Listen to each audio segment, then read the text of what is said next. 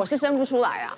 啊，所以我就会遇到，如果在在知道自己生不出来之前，你就会接受到很多长辈朋友的关心。嗯，可是有时候那种关心，我就必须要讲。其实我相信这现在这个时代有很多人是跟我一样的，想要生小孩，但是呢不容易得到他。那后来我们就会去做很多的手段，不管是吃中药啦，或者说运动啦，各式各样的方法，你通通去尝试。我甚至于还加入了网络上面有一个不孕妈妈的神秘社团，这样子，他们里面还会帮你找那个命理师啊，然后跟医生的八字配啊，你跟谁比较有缘，你就去给那个医生看，什么之类的，我通通都有做。那但是呢，你旁边的人呢，他们的那种关心，有时候你会觉得，他如果是想要让你心情轻松一点或怎么样的话，讲话方式真的很奇怪。嗯，像比如说我自己在做试管的期间，你打了针之后，尤其是你植入，然后会有几个什么荷尔蒙的针要打下去，那它那个针的副作用是它会让你的那个血管里面的水分。通通集中到你的腹部哦，所以你就会腹积水，严重到人家以为我真的怀孕这样子。对对对，所以我在路上我都这样子捧着肚子走路啊，或干嘛的。然后有一天呢，我先生呢就是跟着他的朋友一起，我们就说啊，周末嘛，大家一起去吃个饭，见个面这样子。那上次就开始问候你啊，说哎呀，怎么样啊？最近好不好啊？我说嗯，OK 啊。他说哦，那试管这样现在这个疗程顺利吗？我说我也不晓得，反正就是下个礼拜要开讲。我现在就是。啊，那个荷尔蒙打的比较多哈，情绪有时候比较敏感一点，我连看广告啊、卡通啊，我都会想要哭的冲动这样。嗯，他说哦这样子哦，然后他女儿坐在我旁边，他女儿是我从他肚子里面这样看着出生到大，那个时候在三四岁，对，其实感情是很好的。然后他就对他的女儿讲说，他说哎，鸭仔现在脾气很不好，你不要靠近他哦，他很凶，他到时候会把你从车里面扔出去哦。然后我就觉得。你为什么要在你小孩子的面前这样子诋毁我？嗯，对，我承认我脾气不好。哦，但是现在是在我整个情绪很脆弱的时候，你为什么要在你小孩子的面前就是毁坏我的形象？就是制造一个这样的一个不好的一个形象。对，污名化啊。这个只是你知道，这个只是其一而已。我甚至于还有遇到过那种长辈，就是直接讲说，说你还要生小孩啊？你应该快 ending 了吧？这么没礼貌。很多长辈是为老不尊的，他们就仗着长辈什么都可以讲。你们都是你们都是认识什么样的长辈？难怪要问他狗的事情，对不对？是不是？他们都快 ending 了吧？我那时候我才三十八岁，快三十九岁，确实是快 ending 了，没错。但是我还有机会，还有很多机会。而且重点是讲的那个场合是在喜酒上啊，然后讲完的瞬间，你知道吗？我就这样。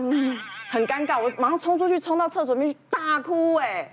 我就觉得你们如果是关心，又或者是说你想要用轻松的口吻，让现在正在身处这件事情的人觉得比较轻松的话，拜托讲话好好讲，真的。但我跟你讲，很多人真的不会讲话，真的。其实我觉得别人讲话，就算你听得不顺耳也就算了。对，我觉得不要自己的情绪。不要受人家一句话影影响你情绪干什么？他觉得他很幽默，对，是。可是对于我来说，那个当下并不幽默，因为你情绪上，对呀。然后长辈讲的那个接受的时间点都不一样，对啊，那你就直接把他小孩丢出去啊。你真的是，你真的是小玩意儿。还有一种长辈也很可怕，就是会有那种嗯。男女有点歧视的那种，比较重男轻女吗？对，所以可能就是遇到像呃不孕的夫妻，很多长辈可能私底下或者是明目张胆就会说啊，一定是你太太的问题啊，或者是说啊，那你们女生。怎么不赶快去做检查啦？啊，女生就赶快去做生殖啊之类，都是女生女生女生这样子。那我自己有个个案，其实就是之前是来我的诊门诊，那其实因为其实呃现在健保有给付，就是婚后。孕前的检查，就是可以提供给大家一个资讯，就是如果你结婚后，然后想要做一些基本的，就是夫妻双方的一些呃功能性的检查，那都可以来妇产科或是泌尿科诊所都可以安排这样的检查。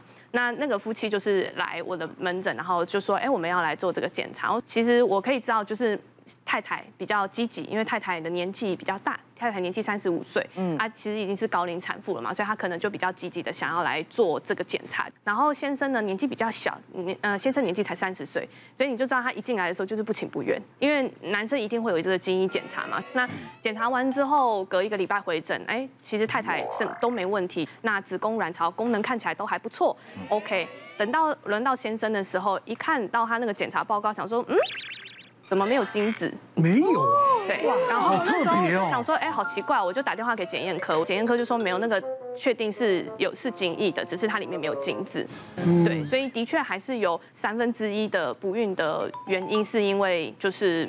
呃男生没有不孕的问题。这样叫无精症吗？高老师？没错，一般呢、啊，我们不孕症的患者就是一年之内没有就没有避孕，没有小孩。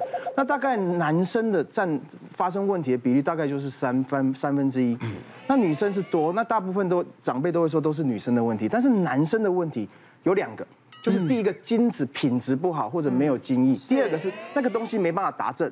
就是我们常常问他说，你是不是性行为那性功能有点问题？这两个问题要理清。他刚刚讲的叫无精症，无精症基本上有两个可能啊，就是他可能年轻的时候受过伤，他那个睾丸是我们制造精子的工厂，有一个输精管，输精管这个管道可能因为跌倒啊、受伤、骑摩托车、累残啊这种，或者是先天他的基因有问题，他的睾丸不会制造精子，那就一支精子都没有，他就浓度不够，没办法自然受孕。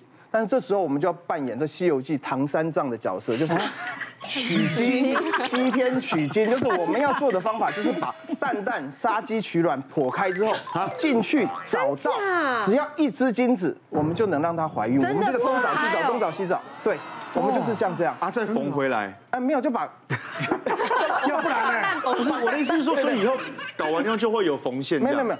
他看不到，因为搞完它是蛋切开之后，把它取出一些组织之后，把它缝起来之后，蛋皮再缝起来，所以只有我们可不可以讲精囊？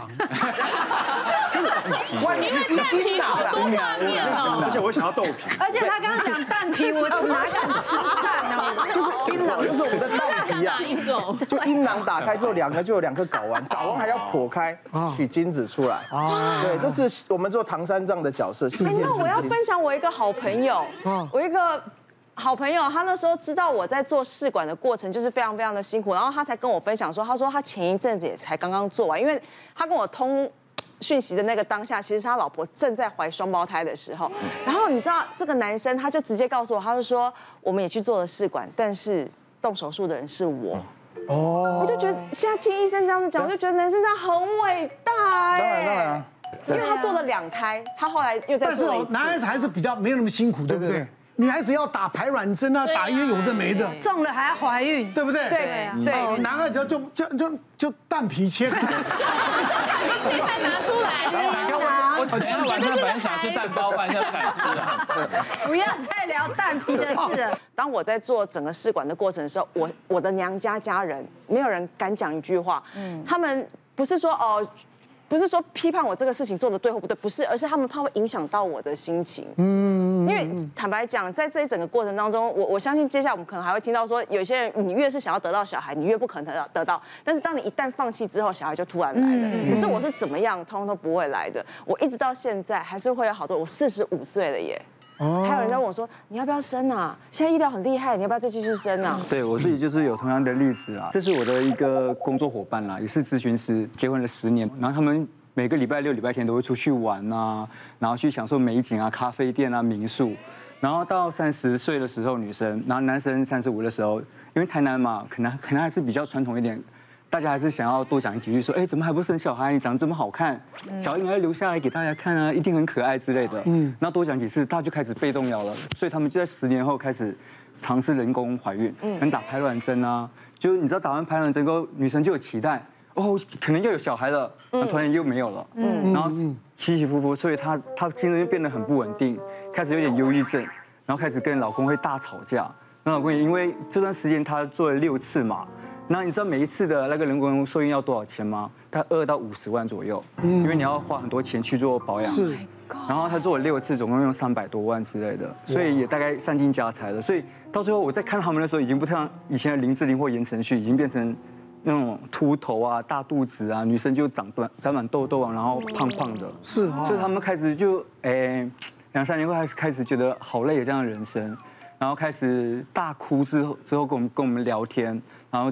我就跟他讲说，其实真的是自己过好过得好就好了，这一 这一生不用为了小孩而活啊。如果你们两个一直为了生小孩、传宗接代，那到底这个婚姻是为了大家而活，还是你们两个的生活？嗯，所以到时候男生才就刚才所讲的，就是他们结婚了嘛，所以可以结扎。所以男人就跑去结扎，说好，我去结扎，不要再讨论这事情了，就好好过活。这个故事可以拍个短短短视频，蛮蛮不错的。好感人哦，对不对？对啊，感人呢。你还在想切蛋？一直有画面。所以他是他最后算是一个蛋的置入的。等一下是什么蛋？安妮啦，想半天，结果是自入蛋。不要压力，要业配是不是？我想看到你，我想要看到你。亦或者他私底下是一个难搞的废物。